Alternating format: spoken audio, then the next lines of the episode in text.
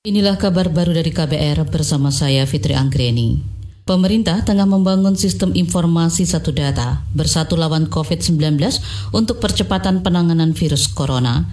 Ketua Tim Pakar Gugus Tugas Percepatan Penanganan COVID-19, Wiku Adhisa Smito menyebut, Indonesia memerlukan mekanisme yang cepat dan valid untuk mendata masalah penanganan pandemi virus corona di seluruh daerah. Sesuai dengan arahan Presiden mengenai keterbukaan informasi dan data yang diintegrasikan di gugus tugas, sebagai negara kepulauan, maka diperlukan kolaborasi yang kuat baik di tingkat pusat hingga daerah, kabupaten kota sampai dengan RT dan RW.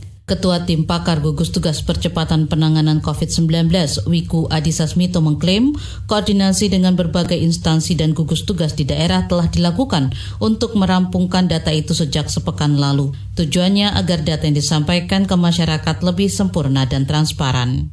Penundaan pembahasan klaster ketenaga kerjaan dinilai tidak mampu menyelesaikan permasalahan mendasar yang ada di RUU Cipta Kerja. Menurut Direktur Advokasi dan Jaringan Pusat Studi Hukum Konstitusi Indonesia PSHK, masih banyak permasalahan di klaster RUU Omnibus Law Cipta Kerja.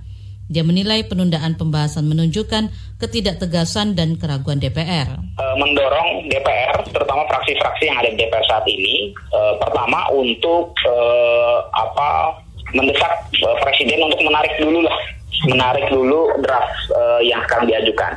Lalu kemudian porsi RDPU itu jangan dilakukan oleh DPR, dilakukan oleh presiden, dilakukan oleh pemerintah. Undang lagi ahli-ahli itu untuk kemudian bisa menjadi masukan. Direktur Advokasi dan Jaringan PSHK Fajri Nur Syamsi menyebut peta permasalahan RUU Cipta Kerja tidak hanya pada materi ketenaga kerjaan, tapi juga pada isu lingkungan, kewenangan pemerintah daerah, hingga persoalan logika perundang-undangan yang problematik. Sebelumnya, pemerintah dan DPR sepakat untuk menunda pembahasan Omnibus Law Cipta Kerja Klaster Ketenaga Kerjaan.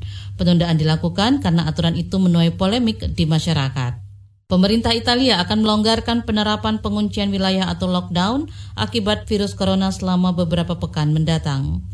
Ini dilakukan untuk memberi keleluasaan bagi penduduk yang menunaikan ibadah keagamaan. Perdana Menteri Italia Giuseppe Conte mengaku memahami penderitaan masyarakat yang tidak dapat menjalankan kebebasan beribadah. Dalam pernyataannya Conte menyebut jika warga Italia mencintai negaranya, maka harus menjaga jarak.